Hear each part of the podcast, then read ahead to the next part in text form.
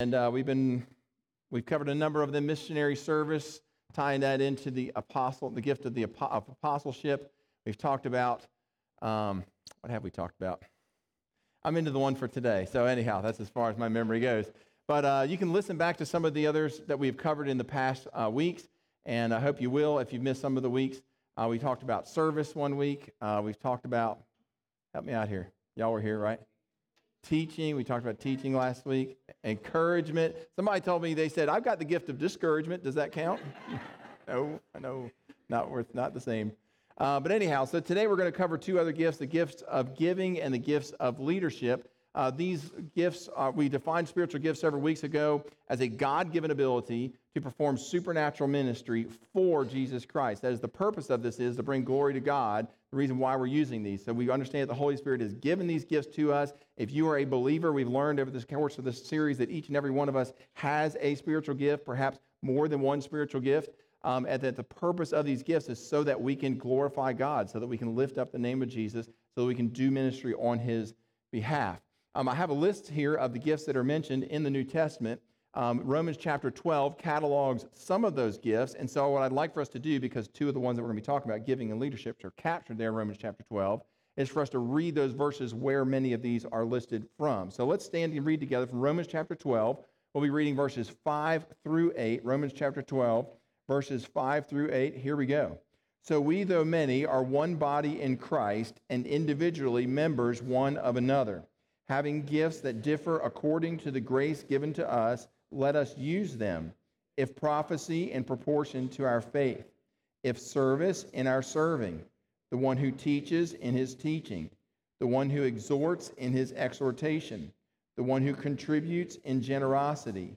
The one who leads, with zeal the one who does acts of mercy with cheerfulness. You may be seated. Thank you so much. So there's a list of the gifts that Paul gives us here of some of the spiritual gifts that if you are a believer, if you have a, a relation, personal relationship with Jesus Christ, that one of these gifts has been given to you. So as we talk about these today, you can kind of internally think and reflect hey, you know, which one of these sounds like a gift that the Holy Spirit's given me that I'm uniquely uh, squared for, that I can uniquely um, handle? So the first of these is the gift of giving. Here in the scriptures, um, Paul mentions, or in this translation, the ESV version, it mentions the word um, contributes, the one who contributes in generosity. In the NIV, it uses the word giving, so that's where I'm going to uh, follow from. So, this gift of giving. What is the gift of giving? Well, I got a definition here for you.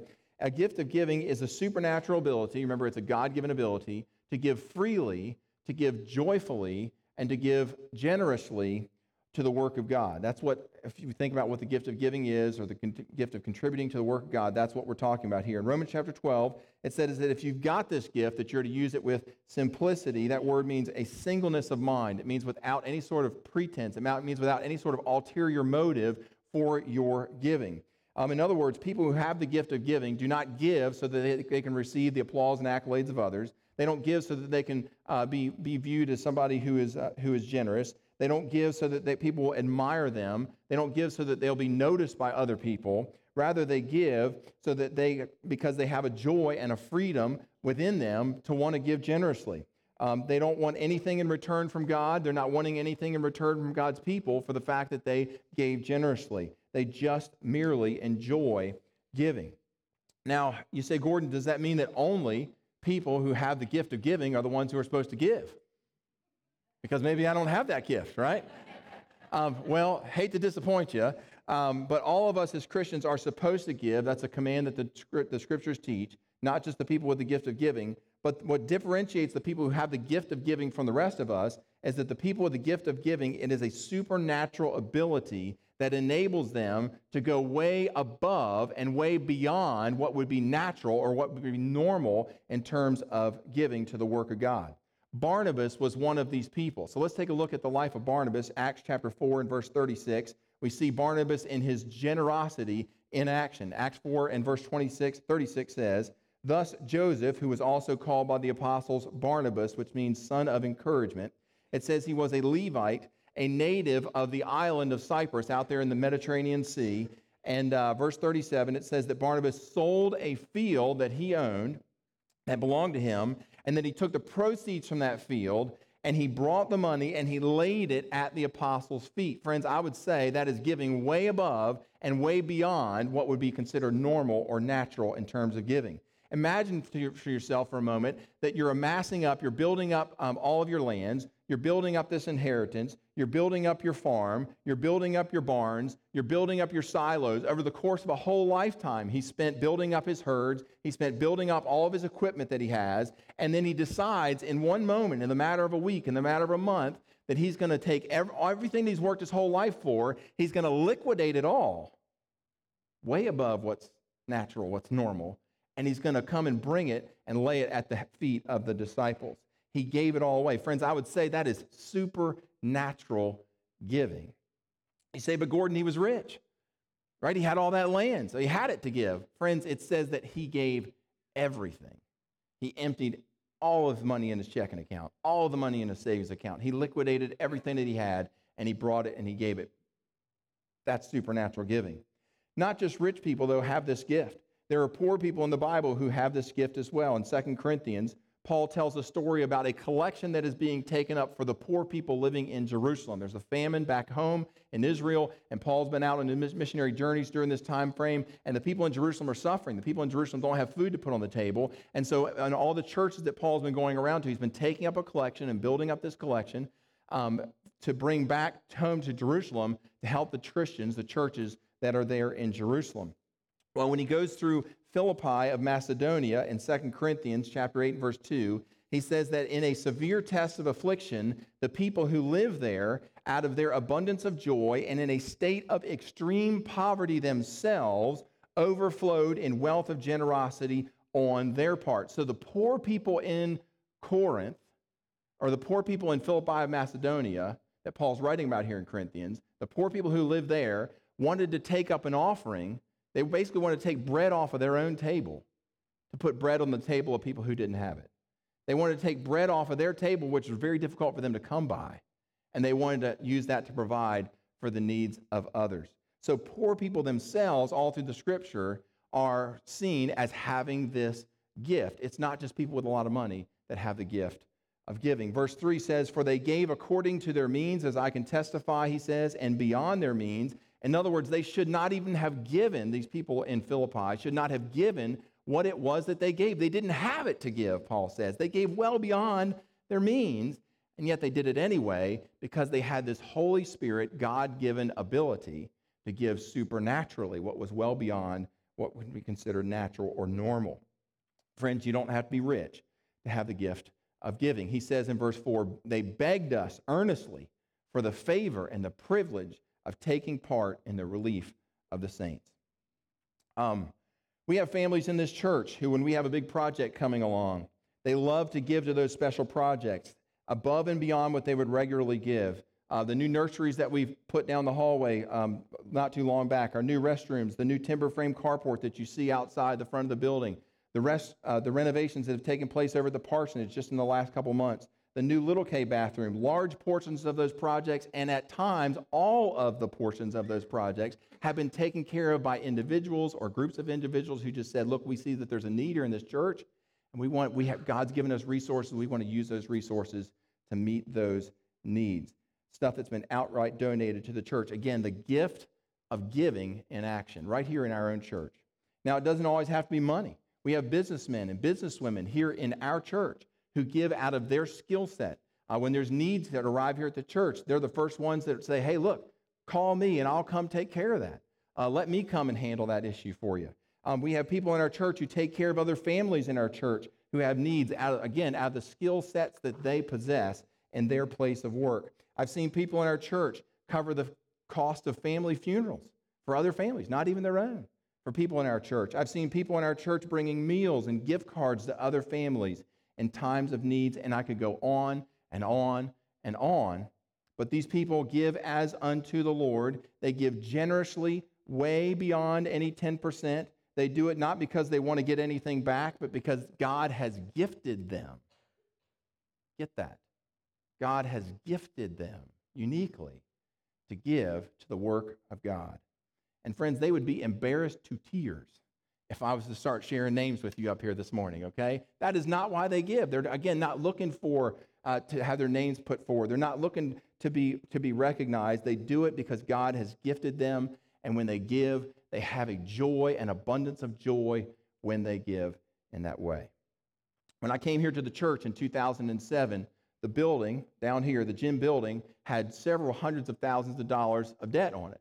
And we were entering into a time in our economy when things were not going so well, and we had this debt that we were carrying, and things became really difficult for us as a church. I mean, We had $3,000 in the checking account when I showed up here, uh, however many years ago, it was more than two. Um, so many years ago. And so uh, there was an elderly man here in our church who's not here anymore, so we can talk about him. Um, don't, you don't have to worry about us talking about him here, but an elderly man here in our church. And I remember, uh, and, and he had, nobody knew, at least I didn't know, that he had done really well for himself and put a lot of money aside, and he was looking to give some money to the church. I didn't know that. I remember one day I was driving up here by the church, and I got up just inside of the church coming up from Gratis um, up the road, and I was praying as I was driving down the road, as I often do when I'm driving down the road. And I remember the Lord spoke to me, and as just as the gym came into view, the God, God said, "Hey, Gordon, I want you to know that that building's going to get paid for." And I was like, "Yeah, right." like, don't you see what's going on in our economy right now, Lord? Well, it wasn't a matter of months later that we had a gift given to our church of almost $200,000 that paid off that gym, just like God said it would do. Why? Because God had given the resources to people who had the gift of giving, people who gave beyond what was natural, beyond what was normal. Um, he was using his supernatural gift. What an exciting gift it is to have. Some of us have got that gift of giving but you have never put two and two together. You've never thought about the fact that the joy that you get when you give to the work of God, that friends, that joy is because the Holy Spirit has put in you, in your heart, a love for giving to the work of God. Perhaps you didn't even know that you had that gift. Friends, if that is you, God has gifted you with a joy for giving. And I would urge you, if you've got that gift, and here's what you do with it. Here's the difference it makes to your life. Okay, I'm asking the question right there. There it is. What difference does this make? This is the difference that it makes to your life. I want for you to pray that God would put more seed for sowing in your work, in your life. The Bible teaches us, 2 Corinthians chapter 9 and verse 10. Paul writes, God who supplies seed to the sower and bread for food will not only supply, but will also, what's the word? Multiply your seed for sowing, and get this, will increase the harvest of your righteousness. You know what that verse means? It means that if you've got a heart to give to the kingdom of God, friends, then you need to get on your knees and you need to tell God, God, I have it, you have put it in me to want to give to the work of God. And Lord, if you will give me more seed to plant, I'll sow more seed. And I, Lord, your, your word says that you will increase that seed so that I can give more to your work. God, the increase that comes my way isn't going to go into my bank account. The increase that comes my way is going to go to the mission field. The increase that comes my way is going to go to the work of God in the world. It's going to go to support my local church. It's going to go to support local ministries. It's going to go to support global ministries. But Lord, the increase that you can bring because you put this gift in me. Lord, I pray that you would give me more increase. I give, pray that you'd give me more seed to sow, that you'd help me to make more so that I can give more. John Wesley taught that we are to make all that we can. Amen? And save all that we can and give all that we can. That's what the scriptures are talking about here. All right, second, uh, y'all okay? I know we talked about money for a minute, right? All right. Second gift that we want to talk about today is this gift of leadership. This is where we'll spend the rest of our time together. Paul says in Romans chapter 12, verse 8, we read it a few moments ago, that the one who leads is to do so with, he describes it as zeal. That is, with a, a, um, a passion, a desire, a, a, a, no apologies kind of leadership. He writes, uh, middle of second or 1 Corinthians chapter 12, verse 28, Paul's listing off some more of the spiritual gifts there, and he writes, verse 28, middle of the verse, he says, the gifts of healing helping, and administrating. Now, some theologians would want to couple this gift of leadership and the gift of administration. Um, Paul uses two different Greek words for leadership and for administration. And so, because Paul uses two Greek words and they really do have different meanings, there's some nuances and differences in them. So, we're going to treat these two separately. We're going to keep them apart. We're going to talk about administration in a couple of weeks. But today, we just want to talk about the gift of leadership. The Greek word that's used for leadership, which translated leadership, is proistamenos, which means to rule, to govern, to superintend, to preside over, to direct the affairs of something. But that still doesn't help us, and just thinking about that from the Greek definition doesn't help us understand what exactly we're talking about. We're talking about the gift of leadership, like what that looks like. So I got a definition, definition here for you. This is, uh, this is not the definition I'm going to officially use, but this does come from uh, one of the resources I'm con- uh, uh consulting.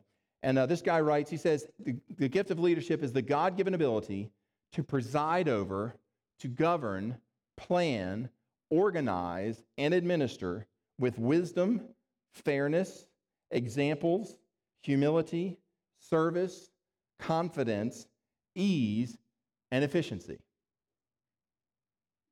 Y'all got all that, right? I mean, he threw everything in but the kitchen sink. And part of the problem is, and he goes on to admit this in his writing, is that the reason that his definition is so long is because leadership is so involved and it's so difficult to just put a pinprick in it and say, this is exactly what it is, uh, to identify it in that kind of a way. But here's the thing about leadership is that when we see it, we know it. When we see leadership, when we give that, when we see somebody with that God-given ability or exercising that God-given ability, we go, yes, that's the gift of leadership in action. It's what Moses had when he led the people out of Egypt. It's what Noah had when he asked his sons to come and help him build the ark and was the laughing stock of everybody in their community, but they persevered to the end, built the ark, and well, we know the rest of the story.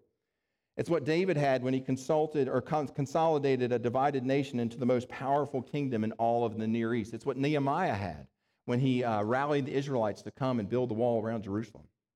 It's what the Apostle Paul had when he went out on his missionary journeys and planted all the churches uh, all over Europe and all over Asia Minor. It's what people like Chuck Swindoll had. It's what people like Mother Teresa possessed. It's what people like Billy Graham had. And as best as I can define it, it consists of four simple components. And so here they are four simple components of leadership. The first is the gift of leadership means a person who is, has a God given vision. It's a person who is able to see the forest, that is, and not the trees. It's a person who's able to sense where God wants to go, uh, whether or not God wants to build an ark, build a building, rebuild a nation, build a wall, or carry on an exodus, or go plant churches. This is somebody that can see that coming.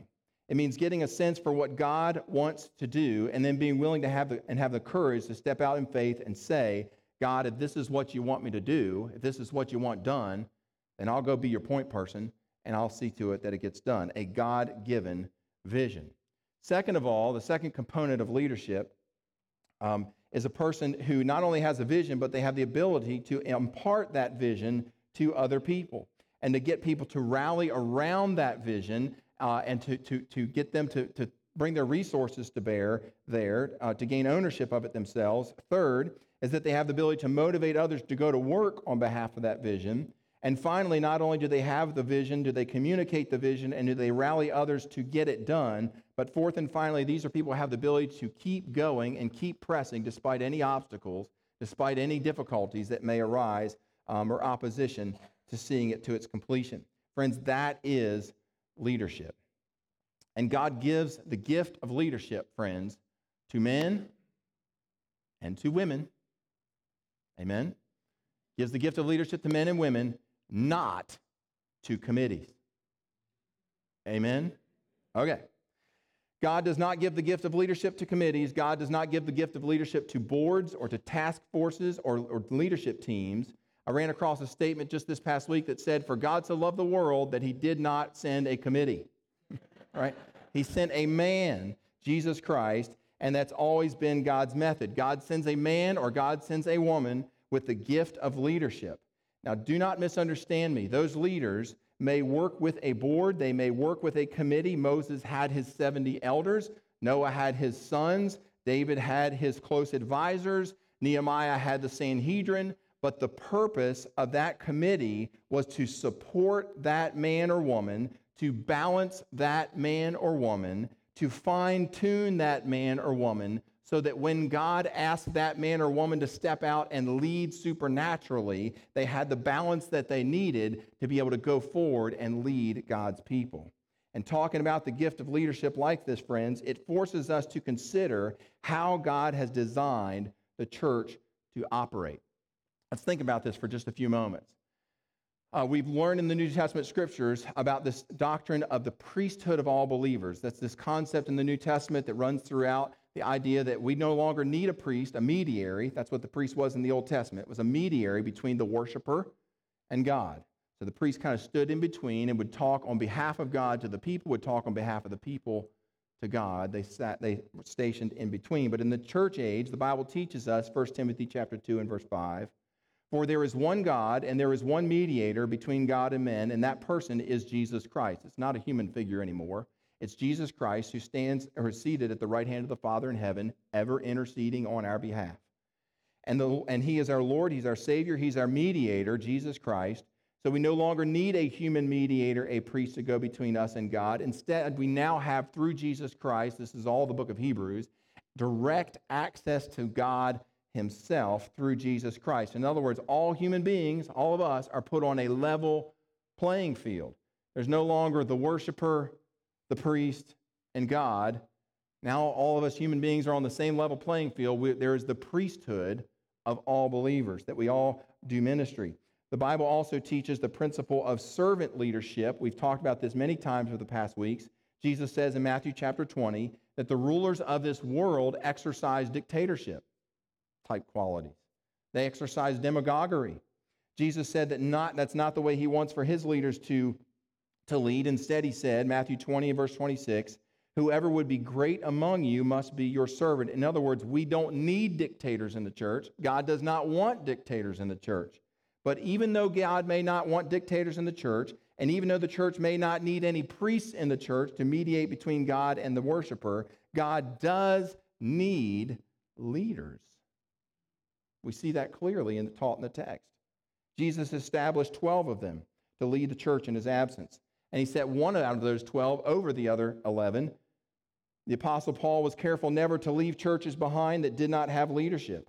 In Acts chapter 14 and verse 23, it says that he appointed elders for them at the local church in every church. And in Acts chapter 20, he stopped in Ephesus to meet with the elders of that church for the very last time, saying, Acts 20 and verse 28, Pay careful attention to yourselves and to all the flock in which the Holy Spirit has made you, talking to the elders, overseers over that church. God had put in place leaders for every local church, not just for the church overall, but for every local body of Christ. In fact, Paul told Timothy and he told Titus in his letters to them, hey, look, I want you to appoint elders, and here's the qualifications for those elders. You can open up the letters of Timothy and Titus and read about those on your own. So, what I'm trying to communicate this morning is this that despite the doctrine of the priesthood of all believers, that all believers are on a same equal level playing field, and despite the principle of servant leadership, which makes dictatorial leadership illegitimate in the church, that despite those things, we dare not conclude that God intends for his church to be a democracy. That is not how God set up his church to be structured to function that God has created the church to be led by some committee because that is not what God says in the Word. God has ordained some believers to occupy the roles of authority and leadership in the church, and furthermore, He has uniquely gifted individuals by His Holy Spirit to lead in the local church. Those believers are to exercise that ministry. You see, God knew that His church would need leaders, and so God has gifted certain purpose, certain people among us for that purpose. Say, Gordon, why are you making such a big deal out of this? I mean, is there like some kind of problem in the church or something we need to know about? No, not at all. I'm emphasizing this because actually there is an issue in our culture today when it comes to the concept of strong, bold leadership. Uh, there's a lot of confusion in our, in our culture today. What I mean by confusion is that there are extremes that some of our churches have gone to. They've adopted some of what you see in the culture today, and it can really hurt the church. One extreme is to exercise no accountability over pastors or over elders. These churches give their leadership carte blanche, they let their leaders become dictators. And friends, we have seen the disasters that can occur when that kind of no accountability scenario is in place. We've seen it with the Ted Haggard stories. We've seen it with people like Perry Nobles and Mark Driscoll and Jim Bakker and the scandals that we see in the Catholic Church today. We've seen the terrible things that can happen when the church provides no accountability for its leaders. And that's one extreme, providing no accountability. Another extreme, however, that hurts the church just as badly is when we emasculate our leaders in the church.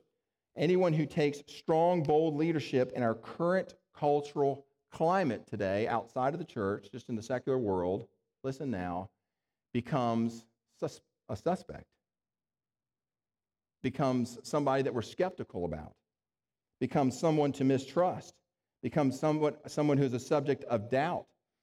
I mean, people like General Patton, strong General Patton, would not survive in today's army. He'd be drummed out of the army. There's no place for a guy like him in today's military, some would say. In America, it seems that much of America cannot tolerate real leaders anymore. Much of this is a conditioning of modern feminism, and I've talked about modern feminism and its impact on our culture and our values and how we're raising our children and our societies in our series called The Culture Wars that was just a couple of years ago, I would encourage you, if you want more on that information, talks about the roles of men, talks about the roles of women, and it's all taught from a biblical perspective. And I would encourage you to go check that out about how modern feminism has impacted our culture today. But one of the things that modern feminism has done, it's really a reaction in some respects to the unbiblical male dominance theory, this idea that men are to dominate over women, which is not a biblical concept. But in rejecting male dominance as a leadership style, our culture has done an equally egregious thing, and it has emasculated our leaders across our country. And of course, what happens in our larger culture trickles into our local churches. We have neutered our leaders. We have made them impotent. We have made them wimpy. We have made them weak. We have made them feckless. And so much of what you see from the snowflake liberal left, yeah, I'm getting a little bit there, in its criticism of our current president, if you'll notice, is not policy related criticism, it is stylistic criticism. That's not, that's not my opinion. That's just a being objectively observing what's going on. So, both the culture now leaking into the church in its opposition and suspicion to strong, bold leadership produces or wants, begs for weak, wimpy leadership in the church. And, folks, if today people think President Trump is too much, they would have recoiled, popped their thumb in their mouth, and committed themselves in the presence of a guy like Teddy Roosevelt there would have been no place for somebody like Harry Truman. I mean, they wouldn't have known what to do with these folks. Now, what is my opinion is that this is an evil thing. And it has become a pervasive thing. And it is hurting our culture and it is hurting our churches. Friends, we must not take the men and women that God has gifted for leadership and stick them so full of boron rods that they never reach critical mass for Jesus Christ. God has equipped them to lead. We as the church need to recognize that and allow them, release the reins, and allow them to lead. Now, it's been a few years ago, but a large focus of my dissertation work dealt with the subject of leadership. And one theory that was floating around back when I was working on my dissertation that I was hearing was this idea of communal leadership. It came from a guy by the name of Gene Getz. He was a professor uh, some years back ago at Dallas Theological Seminary. And in his book, he talked about how the local church ought to be run by committee.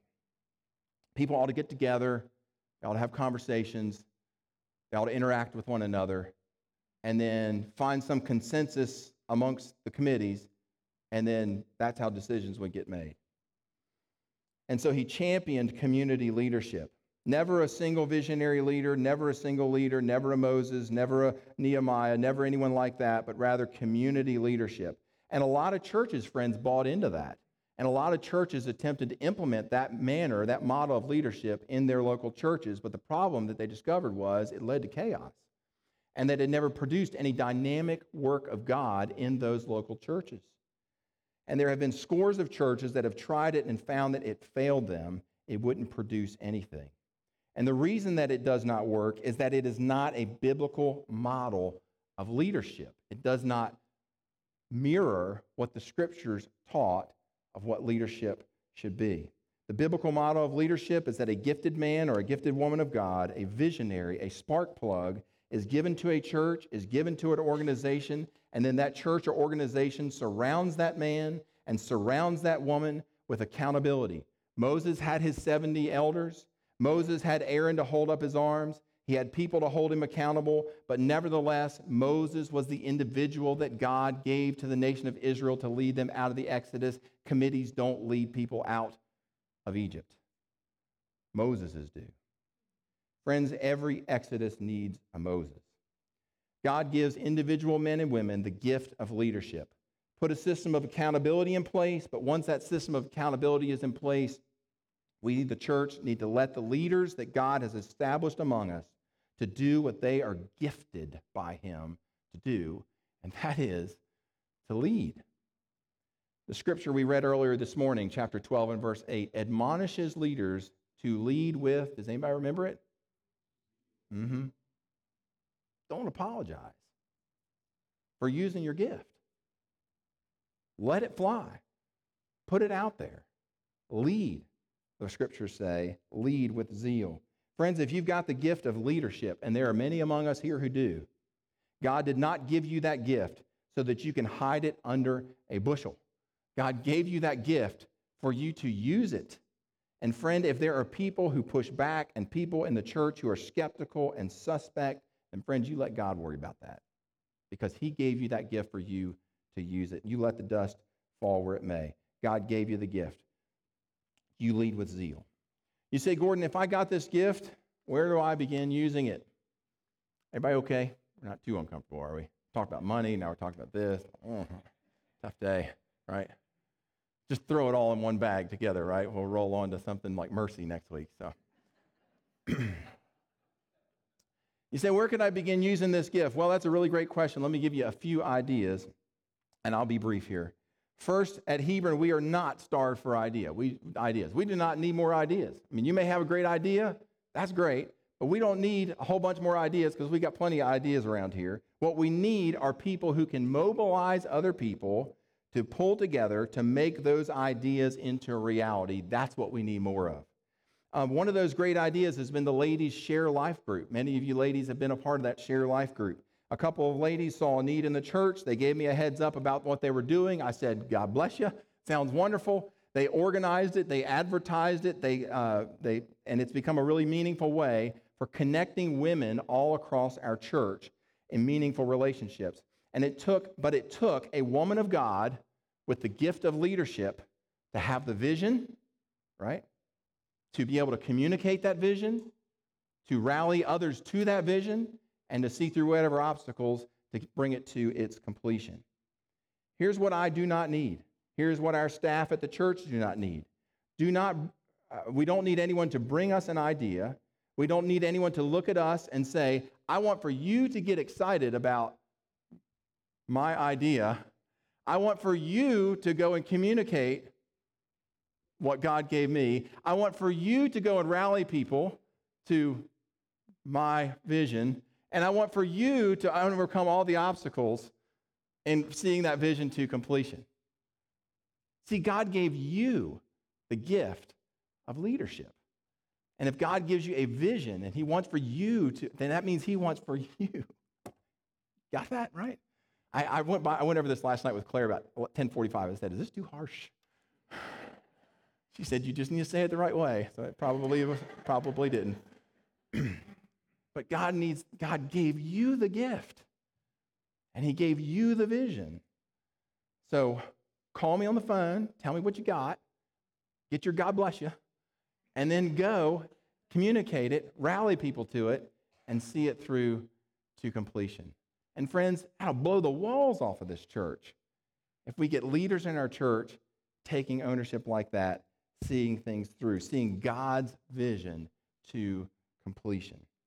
Friends, if God has given you the gift of leadership, exercise it with zeal and watch and see the blessing that God makes, the vision He's given you to the lives of other people, and the blessing it'll be to your own life as well. Well, those, that's our topic for today the idea of giving and of leadership. And we'll tackle more of those gifts in the coming weeks. You say, Well, Gordon, I haven't found my gift yet. I don't know what my gift is yet. Well, there's many more of these to come, right? We've got several more weeks here yet. And so we'll get to uh, many more of the gifts, and perhaps some of those might land on where you're at. Um, but as we've been talking today, as we've been talking over the past weeks, if you feel like you've zeroed in on a gift that God has given you, friends. The aim of this series is that we would take the gifts that God has planted inside of us by His Holy Spirit, we would put those into action, and that we would use those for the glory of God. Let's pray together. Most gracious Heavenly Father, we thank you so much uh, that you want to use us to do ministry in so many different ways, that you've gifted the church. You haven't created us all the same, you haven't designed us all with the same gifts, but the Lord, you've given a variety of gifts it says in 1 Corinthians 12. You've given us a variety of gifts so that when all those gifts come together, Lord, they mesh and meld just perfectly. And the church is able to function with great health and great effectiveness. Holy Spirit, we just ask in these quiet moments as we remember the Lord's broken body and his shed blood. We ask in these quiet moments that you would give us confirmation, perhaps, of what you have uniquely gifted us to do. And Lord, begin, begin showing us how you want to put our hands to work on your behalf. We commit this quiet space to you in Christ's holy name. Amen.